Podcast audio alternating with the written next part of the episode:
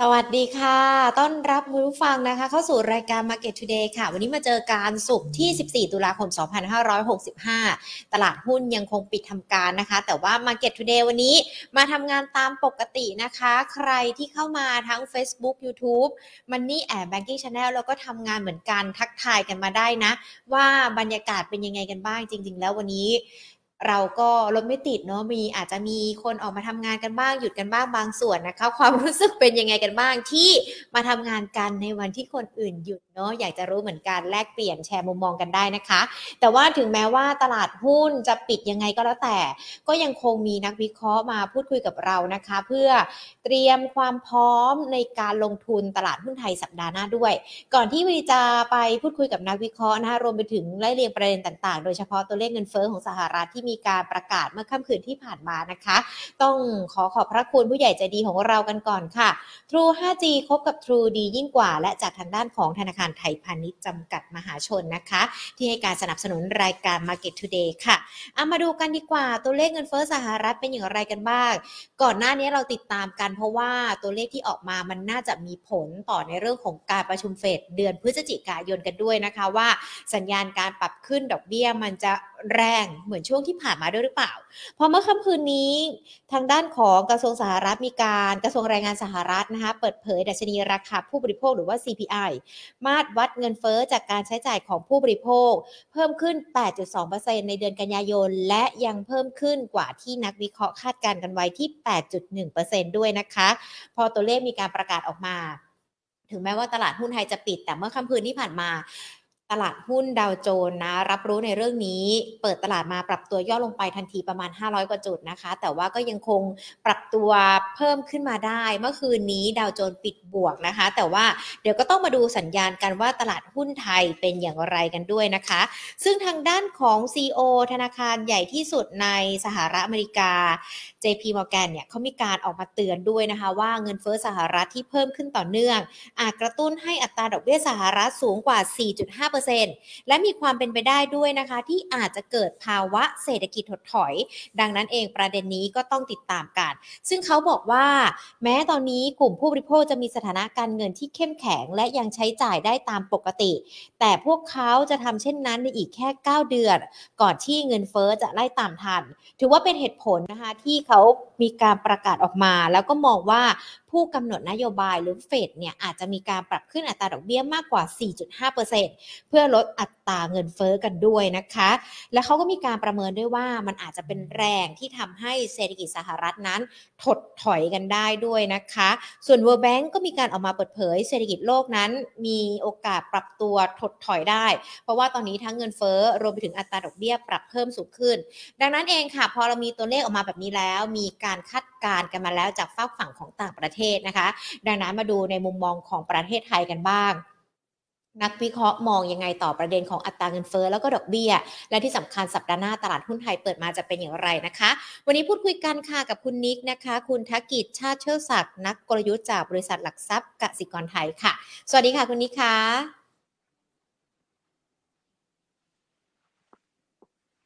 สวัสดีครับท่านผู้ฟังทุกท่านนะครับ สวัสดีครับ ค่ะคุณนิกค่ะต้องบอกว่าถึงแม้ว่าตลาดหุ้นบ้านเราปิดนะคะ ในวันนี้แต่เราก็ยังคงติดตามปัจจัยจากต่างประเทศเนาะเพราะว่ามันน่าจะเป็นปัจจัยสำคัญที่จะมีผลต่อการลงทุนในสัปดาห์หน้ากันด้วย แล้วตัวเลขเงินเฟ้อใช่ครับหนึ่งในตัวเลขที่เราติดตามกันก็ดูเหมือนว่ายังคงปรับตัวเพิ่มขึ้นด้วยนะคะ เราประเมินสถานการณ์เงินเฟ้อยังไงกันดีคะมันผิดความคาดหมายไปนิดนึงไหมอ่าจริง ๆ ผมคิดว่าตัวเลขเงินเฟ้อเมื่อวานเนี่ยนะครับ ที่ออกมาเนี่ยสูงกว่าทั้งตัว core CPI แล้วก็ตัว CPI ทั่วไปเนี่ยนะครับจริงๆ ถ้าไปดูไส้ในเนี่ยนะครับหลักๆเนี่ยนะครับหนึ่งเลยคือตัวราคาอาหารเนี่ยนะครับยังคงปรับเพิ่มขึ้นนะครับประมาณ 0.8%มันออนมันนะครับแล้วก็อีกส่วนหนึงก็คือภาคอสังหานะครับก็คือในส่วนของตัวเชลเตอร์ค่าเช่านะครับเมื่อวานนี้เนี่ยถ้าดูไส้ในก็ยังคงปรับเพิ่มขึ้นประมาณ 0.7%นะครับโดยค่าเฉลี่ย ซึ่งตรงนี้เนี่ยนะครับมันก็ทำให้ภาพโดยภาพรวมเนี่ยนะครับ ผมเชื่อว่าตรงนี้เนี่ยนักลงทุนเนี่ยอาจจะมองว่าตัวเงินเฟ้อของทางฝั่งสหรัฐเนี่ยนะครับน่าจะยังคงกดไม่ลงนะครับ แล้วก็มีแนวโน้มที่จะยังคงทรงตัวสูงนะครับ แต่ตรงนี้เนี่ยเราเริ่มเห็นในส่วนของภาพของการชะลอตัวในหลาย ๆ ตะกร้าสินค้านะครับ ในส่วนของไส้ในนะครับเรามองว่าภาพในช่วงปลายปีเนี่ยนะครับเงินเฟ้อที่เหลือของฝั่งสหรัฐเนี่ยนะครับน่าจะค่อยๆ ชะลอตัวลงแล้วนะเพราะว่าภาพของในส่วนของตัว ไส้ในทั้งตัวราคาพลังงานนะครับ แล้วก็จริงๆภาคสังหาเนี่ยนะครับ แม้เดือนที่ผ่านมาเพิ่มขึ้นก็จริงแต่เราเริ่มเห็นในหลาย ๆ ส่วนทั้งราคาบ้านเนี่ยเริ่มอ่อนตัวลงนะครับ ดังนั้นเนี่ยผมเชื่อว่าในระยะสั้นเนี่ยนะครับในช่วงเดือนตุลาเนี่ยจริง ๆ ผมเชื่อว่าความผันผวนในส่วนของตัวตลาดหุ้นจากประเด็นเรื่องการตีตีความเรื่องเงินเฟ้อเนี่ยน่าจะยังมีอยู่นะครับ เพราะว่าถ้าไปดูเมื่อคืนนี้เนี่ยหนึ่งเลยผมข้อสังเกตนะครับก็คือในส่วนของตัว bond yield ในฝั่งของสหรัฐนะครับ ทั้งตัว bond yield อายุสั้นอายุยาวเนี่ย ก็ยังคงปรับเพิ่มขึ้นโดยเฉพาะตัว bond yield สิบปีของสหรัฐนะครับ ในส่วนของอายุสองปีนะครับเมื่อวานนี้เนี่ยมีการขึ้นไปเกือบทำแตะ new high นะครับที่ระดับเกือบ 4.5%นะครับปิดที่ประมาณ 4.4%ซึ่งตรงนี้เนี่ยผมเชื่อว่าตลาดเนี่ยก็ตีความนะครับว่าในส่วนของตัวดอกเบี้ยของสหรัฐเนี่ยนะครับมีโอกาสที่จะยังคงเห็นการปรับขึ้น พอได้ไปดูในส่วนของ Fed Fund Futures เนี่ยนะครับตอนนี้เนี่ยดูเหมือนว่าจะคาดว่าการประชุมที่เหลือของเฟดในช่วงที่เหลือของปีนี้อีกประมาณ 2 ครั้งเนี่ย น่าจะมีการปรับเพิ่มขึ้นดอกเบี้ยเนี่ยนะครับครั้งละ 75 basis point นะครับสองครั้งซึ่งดอกเบี้ยของเฟดนะสิ้นปีเนี่ยนะครับน่าจะไปจบบริเวณ 4.7%นะครับแล้วก็ในส่วนของปีหน้าเนี่ยอาจจะไปจบที่ 4.5อ่าโทษทีครับอยู่ที่ระดับ 5%นะครับซึ่งผมมองว่าตรงนี้เนี่ยก็ทำให้ภาพโดยรวมเนี่ยนะครับเราจะเห็นได้ว่าแรงกดดันจากประเด็นเรื่องเงินเฟ้อเนี่ยผมคิดว่าในหนึ่งสองเดือนตรงนี้ยังมีอยู่ แต่มองสเต็ปถัดไปเนี่ยผมคิดว่าเริ่มจะอ่อนตัวลงละครับค่ะ ดอกเบี้ยถ้าไปแตะที่ระดับประมาณ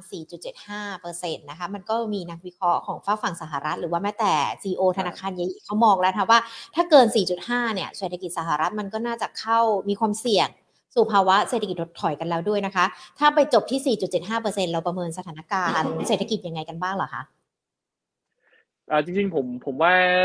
ภาพของตัวเศรษฐกิจในฝั่งของประเทศพัฒนาแล้วอย่างฝั่งสหรัฐแล้วก็ยุโรปเนี่ยนะครับปีหน้าเนี่ยค่อนข้างจะชัดเจนเลยนะครับ ว่าน่าจะเห็นทิศทางที่อาจจะการเห็นการเติบโตในที่ชะลอลงนะครับเราอ้างอิงจากในส่วนของ IMF กับ World Bank เนี่ยนะครับในส่วนของสัปดาห์ที่แล้วเนี่ยนะครับอย่าง IMF เนี่ยก็มีการออกคาดการประมาณการตัวเลข World GDP นะครับของทั่วโลกเนี่ยนะครับมีการปรับลดทั้งตัว World GDP ในปีนี้แล้วก็ปีหน้าลงนะครับ แล้วก็ถ้าเกิดมาดูเนี่ยในฝั่งของ กลุ่มประเทศพัฒนาแล้วอย่างสหรัฐแล้วก็ยุโรปเนี่ยค่อนข้างจะชัดเจนเลยนะครับว่า การเติบโตเนี่ยนะครับอย่างบางประเทศในฝั่งยุโรปเนี่ยอย่างเยอรมันนะครับมีการคาดการณ์กันว่า GDP อาจจะกลับมาติดลบล้วนะครับแล้วก็ในฝั่งของประเทศที่มีปัญหานะครับ อย่างในฝั่งของรัสเซียเนี่ยนะครับปีหน้าเนี่ยโกรธของ GDP เนี่ยก็ติดลบนะครับ แต่ตรงนี้เนี่ยผมคิดว่าของสหรัฐกับยุโรปเนี่ยโอกาสการเกิด recession เนี่ยตอนนี้เนี่ยนะครับผมเชื่อว่าหลายๆสำนักเนี่ยนะครับก็ ให้น้ำหนักแล้วก็คาดการณ์กันว่าน่าจะเกิดดูจาก probability นะครับ ทั้งในฝั่งของนักวิเคราะห์ส่วนใหญ่ในบูมเบิร์กนะครับ ก็มองว่าเศรษฐกิจถดถอยเนี่ยนะครับ น่าจะเริ่มเห็นนะครับ ในปีปีหน้านะครับหรือว่าประมาณ 12 เดือนข้างหน้านะครับ ภาพตรงนี้เนี่ยผมคิดว่าก็คงต้องไปดูกันนะครับ อันนี้คือในในภาพของการเติบโตนะครับ แต่ผมมองว่าในฝั่งของสหรัฐเนี่ยนะครับ น่าจะเป็นการเติบโตในระดับที่เป็นลักษณะ soft landing มากกว่านะเพราะจริงๆ ถ้ามาไล่ดูเรียงดูเนี่ย อัตราดอกเบี้ยที่ขึ้นมาในระดับตรงนี้เนี่ยนะครับ ในส่วนของตลาดแรงงานเนี่ย ในฝั่งสหรัฐทั้งอัตราการว่างงานก็ยังแข็งแกร่งนะครับ อยู่ในระดับใกล้เคียงกว่าก่อนเกิดโควิด แล้วนะครับแล้วก็อีกฝั่งนึงคือตัวเลขการจ้างงานในฝั่งสหรัฐนี่ก็ยังดูดีอยู่นะครับผมคิดว่าในฝั่งสหรัฐเนี่ยนะครับทิศทางการเติบโตของเศรษฐกิจเนี่ยน่าจะเป็นลักษณะ คือลักษณะ soft landing นะครับ ส่วนฝั่งยุโรปเนี่ยอันนี้ก็ปฏิเสธไม่ได้ว่าประเด็นปัญหาเรื่องวิกฤตพลังงานที่น่าจะกดดันในส่วนของตัวกำลังซื้อแล้วก็เศรษฐกิจเนี่ย น่าจะทำให้ในส่วนของมุมมองในปีหน้าเนี่ย อาจจะชะลอนะครับ ผมคิดว่าตรงนี้เนี่ย ถ้าเป็นไปได้เนี่ยนะครับสำหรับนักลงทุนที่จะหาโอกาสเข้าไปลงทุนเนี่ยนะครับสองประเทศตรงนี้เนี่ยอาจจะต้องเวทแอนซีนะครับ แต่อย่างไรก็ตามผมคิดว่าในฝั่งของตลาดหุ้นเนี่ยอาจจะสวนทางกันนะครับ เพราะว่าถ้าภาคของเศรษฐกิจชะลอเนี่ย มุมมองของตลาดถ้าเกิดกลับมามองว่า จะต้องเห็นการจากที่ขึ้นดอกเบี้ยเนี่ยต้องกลับมาเป็นลดดอกเบี้ยเนี่ยผมคิดว่าปีหน้าเนี่ยเราอาจจะเห็นภาพตรงนี้นะครับ ตรงนี้ตลาดหุ้นจะปรับเพิ่มขึ้นก่อนนะครับ ผมคิดว่าตลาดหุ้นกับเศรษฐกิจเนี่ยจะสวนทางกันครับ ค่ะ ก่อนที่จะวกเข้ามาในตลาดหุ้นไทยนะคะ แน่นอนตอนนี้เรามองทั้งในเรื่องของตัวเลขเงินเฟ้อที่อาจจะมีผลต่อในเรื่องของการปรับขึ้นอัตราดอกเบี้ย และมันก็จะต่อเนื่องไปยังเศรษฐกิจถดถอยกันด้วย หรือว่าแม้แต่การเจริญเติบโตทางเศรษฐกิจทั้งสหรัฐหรือว่ายุโรปที่ตอนนี้อาจจะได้รับผลกระทบหลายด้านกันด้วยนะคะ มันยังคงมีประเด็นอื่น ๆ ที่นักลงทุนต้องจับตากันด้วยไหมคะที่มันอาจจะมีผลต่อในเรื่องของการลงทุนของบ้านเราอะค่ะ ผมคิดว่ามีประมาณสองถึงสามประเด็นนะครับเอ่อหนึ่งเลยเนี่ยนะครับผมคิดว่าภาพในช่วงที่เหลือของปีนี้มองไปปีหน้าเนี่ยเรื่องแรกก็คือในส่วนของการเปิดเศรษฐกิจในฝั่งของตัวกลุ่มประเทศในเอเชียนะครับจริงๆช่วงปลายปีเนี่ยเราเราเริ่มเห็นแล้วนะครับ อย่างคนใกล้ตัวของผมเนี่ยนะครับจริงๆก็เริ่มที่จะไปท่องเที่ยวทั้งในฝั่งของฮ่องกงไต้หวันค่ะญี่ปุ่นนะครับญี่ปุ่นช่วงนี้เป็นช่วงท่องเที่ยวเลยครับ แล้วก็ค่ะอยู่วันหยุดยาวเนี่ยค่อนข้างจะชัดเจนเลยนะครับ ว่าคนเนี่ยเดินทางไปเที่ยวต่างประเทศแล้วนะครับ ซึ่งตรงนี้เนี่ยมันก็เกิดจากการที่หลาย ๆ ประเทศเนี่ยนะครับ มีการผ่อนคลายนะครับ ในส่วนของการเปิดประเทศ อย่างเช่นลดระยะเวลาการกักตัวนะครับหรือว่าผ่อนคลายการเดินทางเข้าประเทศนะครับ อันนี้เนี่ยผมคิดว่าภาพตรงนี้เนี่ยนะครับ เรามองกลับมาในฝั่งของจีนนะครับ เพราะว่าเราเห็นอย่างญี่ปุ่นไต้หวันเนี่ยนะครับ ช่วงเดือนนี้เนี่ยเปิดประเทศแบบ ค่อนข้างจะกลับมาในระดับก่อนเกิดโควิดละแต่จีนเนี่ยนะครับยังเป็นหนึ่งในประเทศที่ยังไม่ได้เปิดให้นักท่องเที่ยว หรือว่าในประเทศของเขาเนี่ยออกนอกประเทศผมคิดว่าคีย์ตรงนี้เนี่ยเป็นคีย์ที่อาจจะเป็นประเด็นที่ต้องติดตาม เพราะว่าสิ่งสำคัญเลยคือเนื่องจากในฝั่งของทั่วโลกรวมถึงบ้านเรา แล้วก็ในประเทศเอเชียมีการค้ากับจีนเยอะนะครับ แล้วก็ปีนี้เศรษฐกิจจีนเนี่ยก็เห็นทิศทางผลกระทบจากประเด็นเรื่องการล็อกดาวน์ที่ทำให้ภาพของ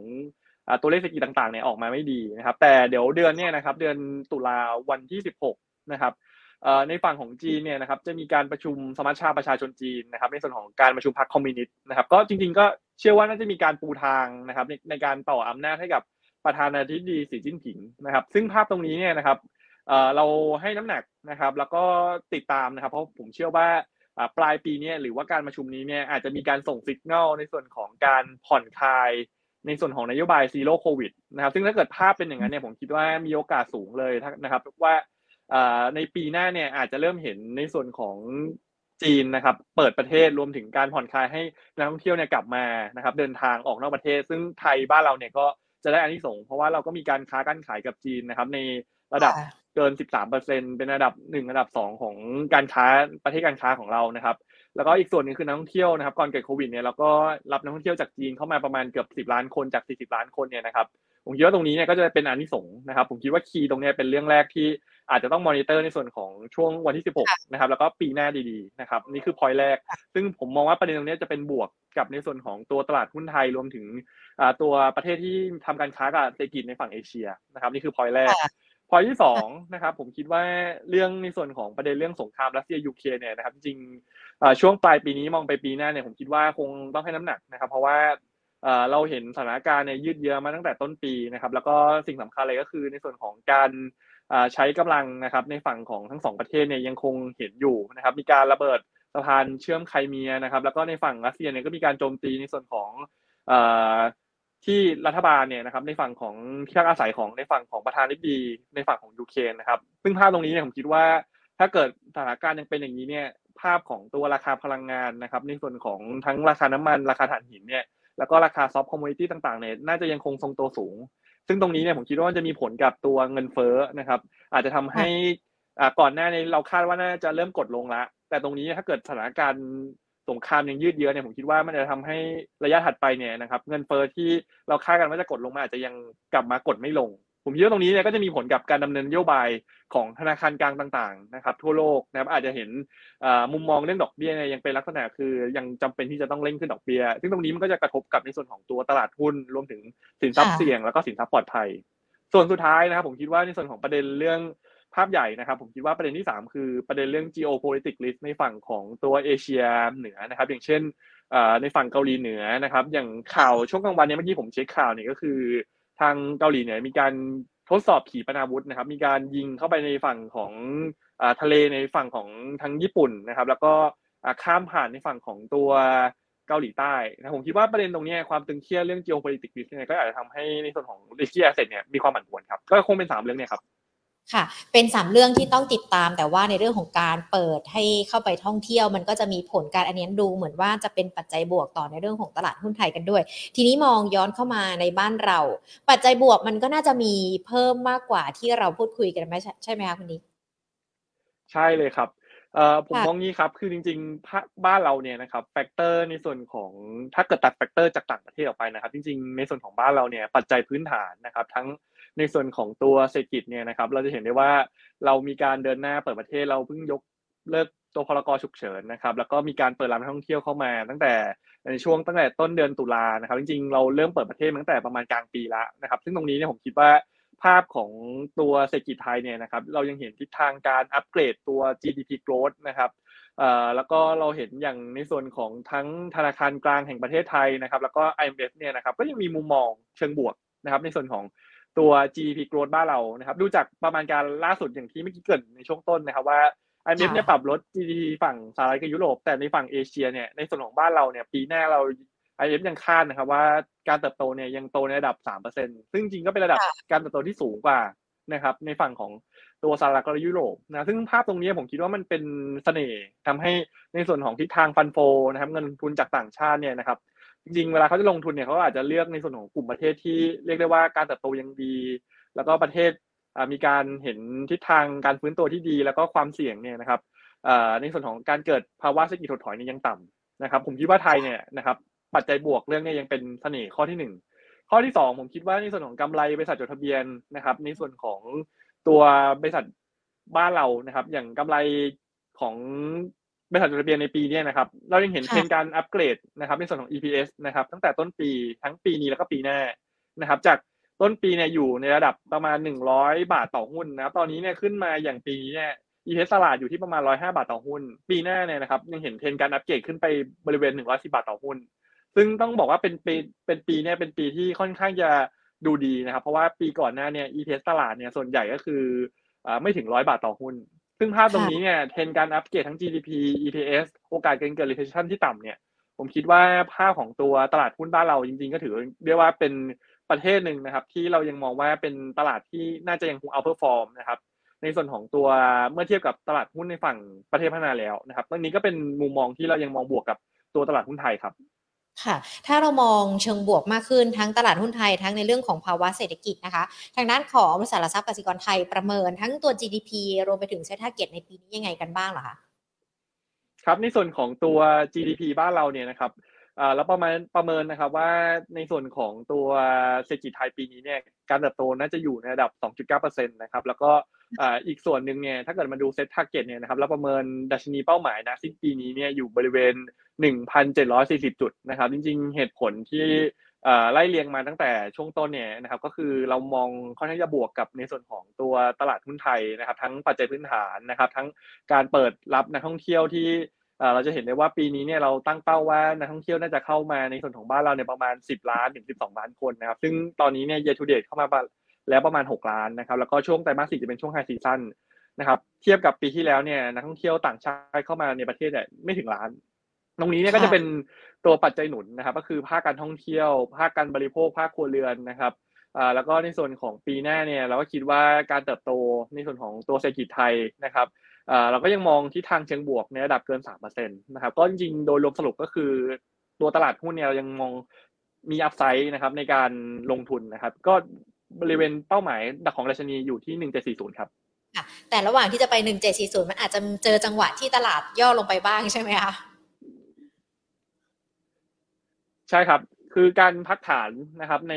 ช่วงที่เหลือของปีนี้นะครับ ผมคิดว่าก็มีโอกาสเหมือนกันนะครับ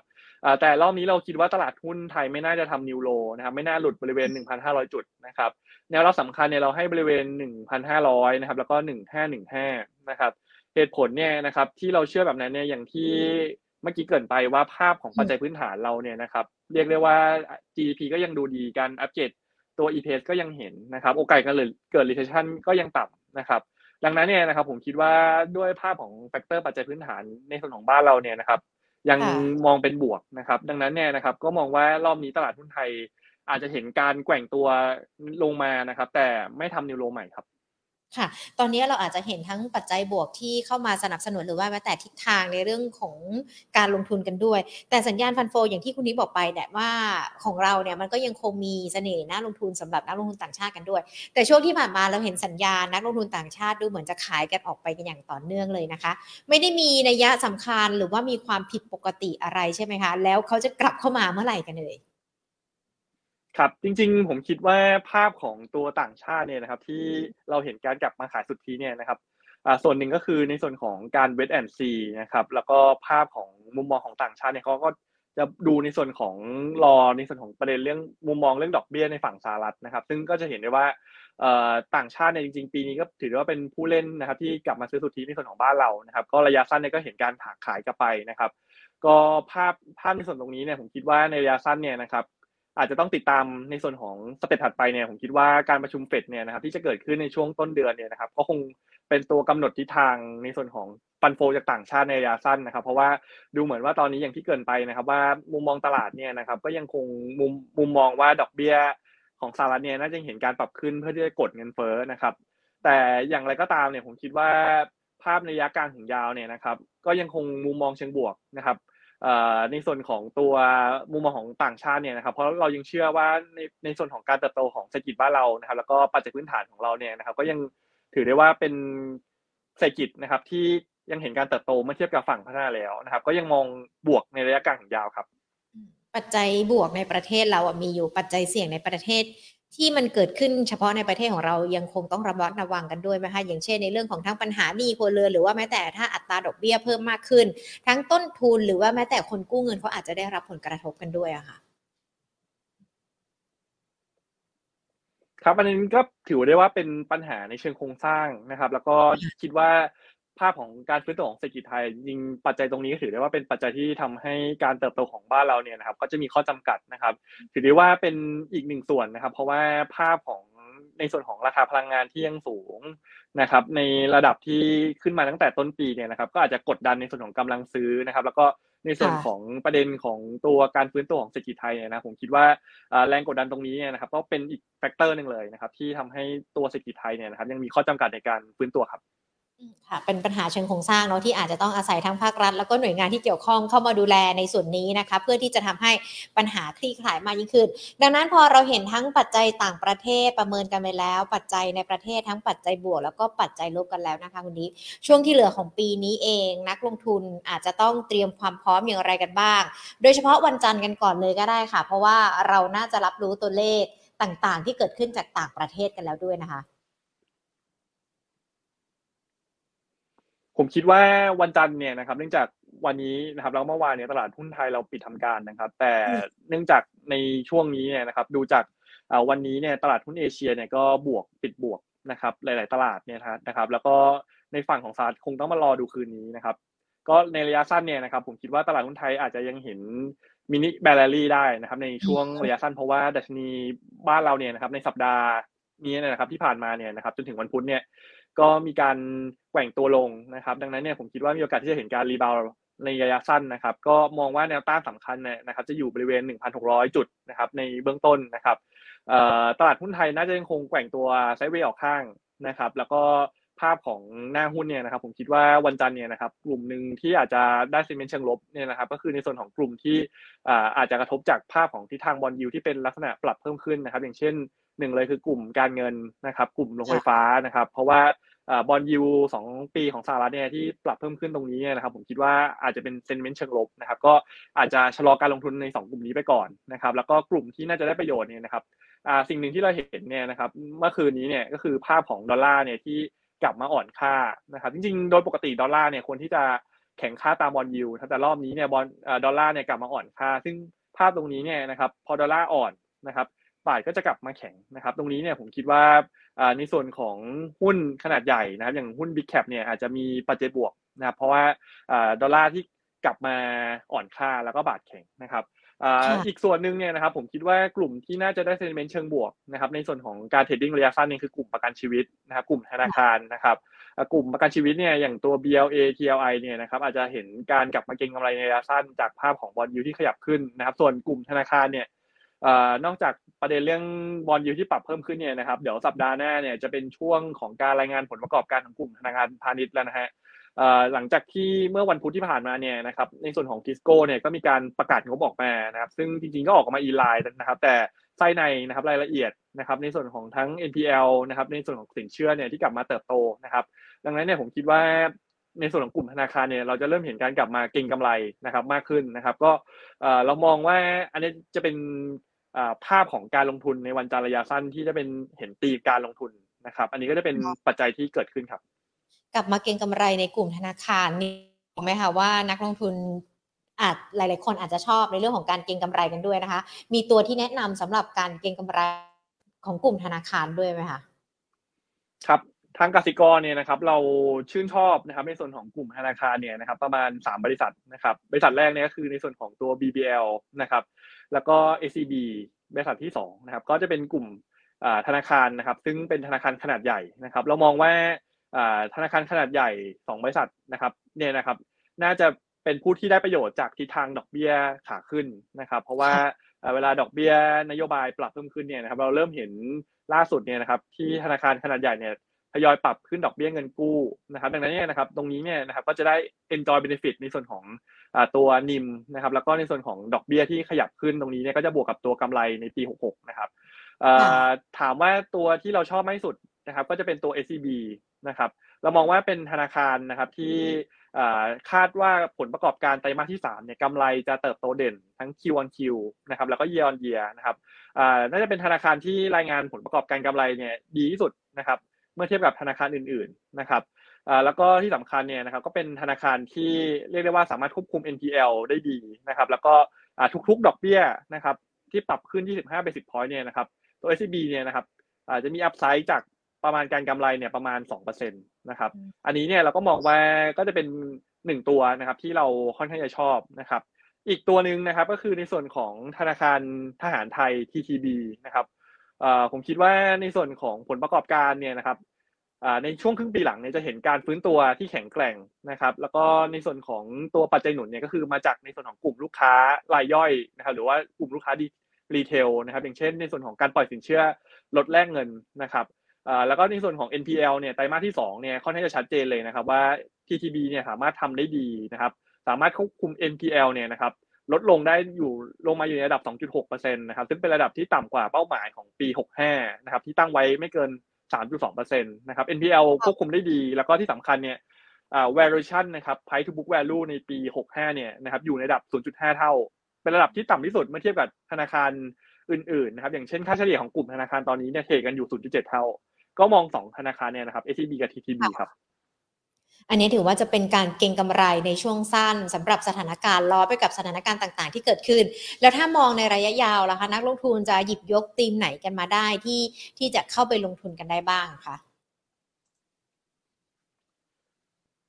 คือในระยะกลางถึงยาวนะครับ ผมคิดว่าสามหุ้นสามธีมนะครับ ที่เรามองว่าน่าจะเป็นธีม สะสมนะครับ เพื่อหวังผลนะครับ จริงๆ เป็นเป็นธีมผสมทั้งระยะสั้นระยะกลางรวมกันนะครับหนึ่งเลยคือธีมหุ้นที่แนวโน้มผลประกอบการไตรมาสที่สามนะครับแล้วก็ไตรมาสที่สี่เนี่ยจะออกมาดีนะครับ ผมคิดว่าเอ่ออย่างตัวหุ้นในกลุ่มส่งออกนะครับ อย่างตัว TU ASIAN นะครับ อันนี้เนี่ยเราเชื่อว่าจะเป็นกลุ่ม นะครับที่แนวโน้มไตรมาสที่สามเนี่ยกำไรเนี่ยจะออกมาดีเพราะว่าเป็นช่วงฤดูการส่งออกนะครับ แต่กลุ่มส่งออกที่เรา prefer แล้วก็ชอบหลักๆเนี่ยจะเป็นส่งออกอาหารนะครับ เพราะว่าเนื่องจากกลุ่มส่งออกอาหารเนี่ยนะครับ ผลกระทบจากในส่วนของภาวะเศรษฐกิจถดถอยเนี่ยจะจำกัดนะครับ แล้วก็ที่สำคัญเลยเนี่ยทั้ง TU ASIAN เนี่ยนะครับจะมีการเอาบริษัทลูกเนี่ยเข้าจดทะเบียนนะครับในช่วงประมาณช่วง ไตรมาสที่ 4 นะครับ ตรงนี้เนี่ยก็จะเป็นปัจจัยบวกกับราคาหุ้นนะครับ แล้วก็ที่สำคัญเลยคือ ตอนนี้เนี่ยเงินบาทขึ้นมาอ่อนค่านะครับกลับมาแตะ 38 บาทอีกรอบหนึ่งนะครับ ซึ่งโดยการทำ sensitivity ของเราเนี่ยนะครับทุก ๆ 1 บาทที่อ่อนค่าเนี่ยนะครับเอเชียเนี่ยนะครับจะได้ประโยชน์หรือ benefit นะครับบวกจาก 1 1 บาทที่อ่อนค่าเนี่ยจะบวกกับ bottom line ประมาณ 15%นะครับ TU เนี่ยนะครับจะบวกกับ bottom line ประมาณ 8%ก็มองว่าถ้าจะหาหุ้นที่แนวโน้มกำไร เติบโตนะครับ มีปัจจัยบวกจากค่างเงินบาทที่แนวโน้มยังอ่อนเนี่ยนะครับ ผมคิดว่า TU Asia จะเป็นตัวเลือกที่นักลงทุนเนี่ยนะครับโฟกัสแล้วก็เก่งกำไรในส่วนตรงนี้นะครับ ก็มีปัจจัยบวก แล้วก็อย่างตัวใช่ครับ ค่ะทียูกับเอเชียเรามองราคาเป้าหมายยังไงนะคะครับ ก็ในส่วนของตัวสักครู่นะพอดีเดี๋ยวผมขอเช็ค อ่าได้เลยค่ะ เอ่อในส่วนยูนะครับ ราคาเป้าหมายไหนนะครับ เอเชียนยี่สิบเอ็ดจุดแปดครับ ค่ะ ครับ อันนี้บริษัทหนึ่งนะครับ ที่เราคิดว่าผล ครับ ค่ะ อีกหนึ่งบริษัทอะไรนะคะคนนี้ ครับอีกหนึ่งบริษัทนะครับที่เราเชื่อว่าผลประกอบการไตรมาสที่สามเนี่ยนะครับน่าจะออกมาแข็งแกร่งนะครับก็คือในส่วนของกลุ่มค้าปลีกนะครับอย่างตัว CPO ครับเรามองว่าในส่วนของ CPO เนี่ยนะครับกำไรไตรมาสที่สามเนี่ยจะเห็นการฟื้นตัวทั้ง Q on Q แล้วก็ Year on Year นะครับแล้วก็ในส่วนของตัวปัจจัยหนุนนะครับก็คือเรามองว่าล่าสุดเนี่ยเมื่อวันพุธที่ผ่านมาเนี่ยนะครับตัวหอการค้ามีการรายงาน CCI นะครับดัชนีความเชื่อมั่นผู้บริโภคออกมาเนี่ย ปรับเพิ่มขึ้นติดต่อกันเป็นเดือนที่4นะครับซึ่งตรงนี้เนี่ยเรามองว่าก็จะบวกกับกำลังซื้อแล้วก็ในส่วนของหุ้นในกลุ่มค้าปลีกนะครับแล้วก็ที่สำคัญเนี่ยนะครับก็คือประเด็นแรงกดดันจากประเด็นเรื่องเมโทรอินเดียเนี่ยครับหลังจากที่ผู้บริหารของแมคโครเนี่ยนะครับให้สัมภาษณ์นะครับว่าจะไม่เข้าร่วมในส่วนของตัวการประมูลนะครับดังนั้นเราก็เชื่อว่าในส่วนของประเด็นที่เป็นโอเวอร์แฮงกดดันราคาหุ้นทั้ง CVO กับแมคโครเนี่ยนะครับก็น่าจะถูกปลดล็อกไปนะครับแล้วก็ราคาหุ้นเนี่ยเมื่อเทียบกับราคาเป้าหมายที่เราประเมินไว้เนี่ยนะครับ ที่ 71.7 บาทเนี่ยนะครับก็ยังมีอัพไซด์นะครับเกือบ 25%นะครับผมก็คิดว่าราคาหุ้นตรงนี้เนี่ยนะครับยังอยู่ในโซนล่างนะครับแล้วก็ผลประกอบการดีครับค่ะ ก็จะเป็น 3 ตัวนะคะ TU Asian แล้วก็ CPO ที่ถ้าเล่นตามผลประกอบการช่วงไตรมาสมน่าจะมีทิศทางที่ดีขึ้น มีตัวอื่นหรือว่าตีมอื่นๆเป็นทางเลือกสำหรับนักลงทุนด้วยไหมคะคุณนิกผมคิดว่าธีมที่สองนะครับ คือธีมจีนเปิดประเทศนะครับ อย่างที่เกริ่นไปในช่วงต้นรายการนะครับ เอาผมมองว่าในรอบนี้เนี่ยนะครับ ไม่ช้าก็เร็วจีนก็น่าจะต้องเดินหน้าเปิดประเทศแล้วนะครับ เพราะว่าเราเห็นอย่างฮ่องกงเนี่ยนะครับ มีการเปิดให้คนจีนนะครับ เข้ามาท่องเที่ยวรวมถึงมาเก๊าเนี่ยนะครับ เปิดให้คนจีนเนี่ยเข้ามาเข้าคาสิโนได้นะครับ แล้วก็ที่สำคัญเลยเนี่ยสิ่งที่เราเห็นก็คือจีนเนี่ยเดี๋ยวจะมีการจัดวิ่งมาราธอนนะครับ โดยที่ไม่ใส่หน้ากากแล้วก็ล่าสุดเนี่ยที่มีการประชุม ท่านผู้นำนะครับของจีนเนี่ยเริ่มเริ่มเห็นไม่ใส่หน้ากากกันละ ผมเชื่อว่าอันนี้จะเป็นทรายที่ดีนะครับถึงแม้ในช่วง Golden Week เนี่ยนะครับ จีนจะเห็นการกลับมาในส่วนของผู้ติดเชื้อของโควิด แต่ทรายที่ออกมาตรงนี้เนี่ยผมคิดว่าเราน่าจะเห็นการผ่อนคลายนโยบาย Zero COVID แล้วก็ที่สำคัญเนี่ยเศรษฐกิจจีนปีนี้เนี่ยเราเชื่อว่าน่าจะเห็น bottom ในไตรมาสที่สามแล้วก็ปีหน้าเนี่ยนะครับ เราเราเชื่อว่าพอภาพของเศรษฐกิจที่ เห็นการเติบโตที่ชะลอเนี่ยรัฐบาลโดยปกตินะครับ แต่ละประเทศเนี่ยจะมีการออกมาตรการกระตุ้นเศรษฐกิจนะครับ ดังนั้นเนี่ยผมคิดว่าหุ้นที่ได้ประโยชน์นะครับ จากการฟื้นตัวของเศรษฐกิจจีนเนี่ยนะครับ อย่างตัวหนึ่งเลยกลุ่ม logistic JWD นะครับ ผมคิดว่าเป็นหนึ่งบริษัทนะครับที่น่าจะได้ประโยชน์จากการขนส่งนะครับ จากการที่จีนเปิดประเทศ อันที่สองนะครับบริษัท SCGP Packaging นะครับ ผมคิดว่าตรงนี้เนี่ยน่าจะได้ประโยชน์จาก ภาพของพอจีนฟื้นตัวในราคากระดาษเนี่ยก็น่าจะฟื้นตอนนี้เนี่ยcost นะครับในส่วนของทั้งตัวอ่าคอนเทนเนอร์ค่าระวางเรือเนี่ยเริ่มปรับลง ตรงนี้เนี่ยผมคิดว่า margin ในไตรมาสที่สี่เนี่ยน่าจะดีขึ้น ก็จะได้ประโยชน์จากจีนเปิดประเทศตัวหุ้นขนาดเล็กอย่างตัว D Dental นะครับ ก็อย่างในบ้านเราเนี่ยนะครับ ตรงนี้เนี่ยถ้าไปดูก่อนเกิดโควิดเนี่ยนะครับ ก็มีการเรียกได้ว่าผู้ป่วยจากจีนเนี่ยนะครับ เข้ามา รับรักรักรักษาเนี่ยนะครับในบ้านเราตรงนี้เนี่ยผมคิดว่า D Dental น่าจะได้ประโยชน์ รวมถึงโรงพยาบาลเอกชัยอย่าง EKH นะครับผมคิดว่าธุรกิจ IVF ทำเด็กหลอดแก้วเนี่ยนะครับเวลาจีนเปิดประเทศเนี่ยนะครับถ้าเกิดกลับมาปล่อยให้ออกมานอกประเทศเนี่ยผมคิดว่าตรงนี้เนี่ยโรงพยาบาลเอกชัยก็จะได้ประโยชน์ด้วยนะครับ ซึ่งเขาทำรับทำเด็กหลอดแก้วแล้วก็ก่อนเกิดโควิด ตรงนี้เนี่ยรายได้ของเขาหลักๆ มาจากในฝั่งของจีนนะครับ แล้วก็อย่างตัว CBG คาราบาวเนี่ยนะครับผมคิดว่า ในระยะกลางถึงยาวเนี่ยนะครับถ้าเกิดจีนเริ่มเปิดประเทศเนี่ยนะครับยอดขายเครื่องดื่มนะครับทั้งในประเทศแล้วก็ต่างประเทศส่งออกไปจีนเนี่ยน่าจะดีขึ้นนะครับ ดังนั้นเนี่ยผมคิดว่าอันนี้ก็จะเป็นธีมอีกธีมหนึ่งนะครับที่เรามองค่อนข้างที่จะบวกนะครับในระยะกลางถึงยาวครับ ค่ะเป็นธีมที่เกี่ยวข้องกับในเรื่องของผลประกอบการจีนเปิดประเทศแล้วที่เข้าไปลงทุนได้และแต่ละธีมนี้ก็มีหลากหลายหุ้นเลยนะคะ ที่ให้นักลงทุนเข้าไปเลือกลงทุนทั้งระยะกลางรวมไปถึงระยะยาวได้ แต่เมื่อสักครู่นี้คุณนิกบอกว่าน่าจะมีสักประมาณ3ธีมใช่ไหมคะที่นักลงทุนเข้าไปสะสมได้ ใช่ครับจริงๆ ผมคิดว่าอีกธีมหนึ่งเนี่ยนะครับ เนื่องจาก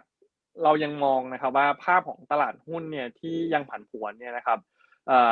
ทีมหุ้น defensive เนี่ยนะครับผมคิดว่าถ้าเราเลือกหุ้น defensive แล้วก็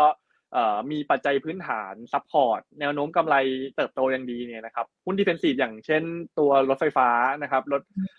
รถไฟฟ้าใต้ดินอย่างตัว BEM เนี่ยนะครับเราเห็นยอด ridership นะครับในช่วงเดือนสิงหากันยาเนี่ยออกมาเติบโต month on month แล้วก็ดีกว่าที่เราคาดด้วยนะครับ แล้วเราเชื่อว่าปลายปีเนี่ยนะครับถ้านักท่องเที่ยวเข้ามาเราเริ่มกลับไปทำงานออฟฟิศกันมากขึ้นเนี่ยตรงนี้เนี่ยยอด ridership มันก็จะปรับเพิ่มขึ้นนะครับ ผมคิดว่าตัว BEM เนี่ยนะครับก็น่าจะได้ประโยชน์นะครับ แล้วก็อีกตัวหนึ่งเนี่ยนะครับก็คือในส่วนของกลุ่ม ICT อย่าง a d v a n c e เนี่ยนะครับก็เป็นหุ้น defensive นะครับที่ผมก็มองนะครับว่าราคาหุ้นตรงนี้เนี่ยนะครับเทียบกับ upside นะครับแล้วก็เป็นกลุ่ม ICT เนี่ยนะครับในช่วงนี้เนี่ยนะครับถึงแม้งบไตรมาสที่3เนี่ยอาจจะออกมาอ่อนแอเนี่ยนะครับแต่มอง step ถัดไปเนี่ยนะผมคิดว่า catalyst หนุนจากประเด็นเรื่องดีลเรื่องควบรวมทูของ d t แทเนี่ยนะครับก็น่าจะทำให้ ราคาหุ้นเนี่ยนะครับสามารถเคลื่อนไหวได้ดีนะครับ อันนี้ขอแถมเป็นธีมสุดท้ายนะครับแล้วกันนะครับ อีกธีมนึงเนี่ยคือธีมรับการเลือกตั้งนะครับ ผมเชื่อว่าอันนี้เนี่ยจะเป็นภาพที่น่าจะเห็นความชัดเจนในปี 66 นะครับ เพราะเราเห็นตั้งแต่กกตเนี่ยนะครับ วางไทม์ไลน์นะครับ เริ่มเปิดรับในส่วนของสสในส่วนของการหาเสียงเนี่ยเราเริ่มเห็นการทำแคมเปญนะครับ ในไปต่างจังหวัดเนี่ยเริ่มเห็นการทำ หาเสียงแล้วนะครับ แล้วก็ตอนนี้เนี่ยค่อนเราค่อนข้างจะเชื่อนะครับว่าปีหน้าเนี่ยก็มีโอกาสสูงที่จะเห็นการเลือกตั้งนะครับหุ้นที่น่าจะได้รับประโยชน์จากการเลือกตั้งเนี่ยนะครับ อย่างกลุ่มสื่ออย่างแพนบีเนี่ยนะครับ ผมคิดว่าเอ่อก็จะเป็นภาพของตัวเบนฟิตที่ได้จากตัวการหาเสียงนะครับ เม็ดเงินกระตุ้น เม็ดเงินโฆษณานะครับ แล้วก็ อีกอีกส่วนหนึ่งก็คือการเปิดเมืองเปิดประเทศเนี่ยตรงนี้ก็จะเป็นบวกกับเม็ดเงินโฆษณานะครับ แล้วก็กลุ่มค้าปลีกนะครับ อย่างเมื่อกี้ที่แนะนำไปอย่าง CPO เนี่ยผมคิดว่าในส่วนของกำลังซื้อนะครับ แล้วก็มาตรการกระตุ้นก่อน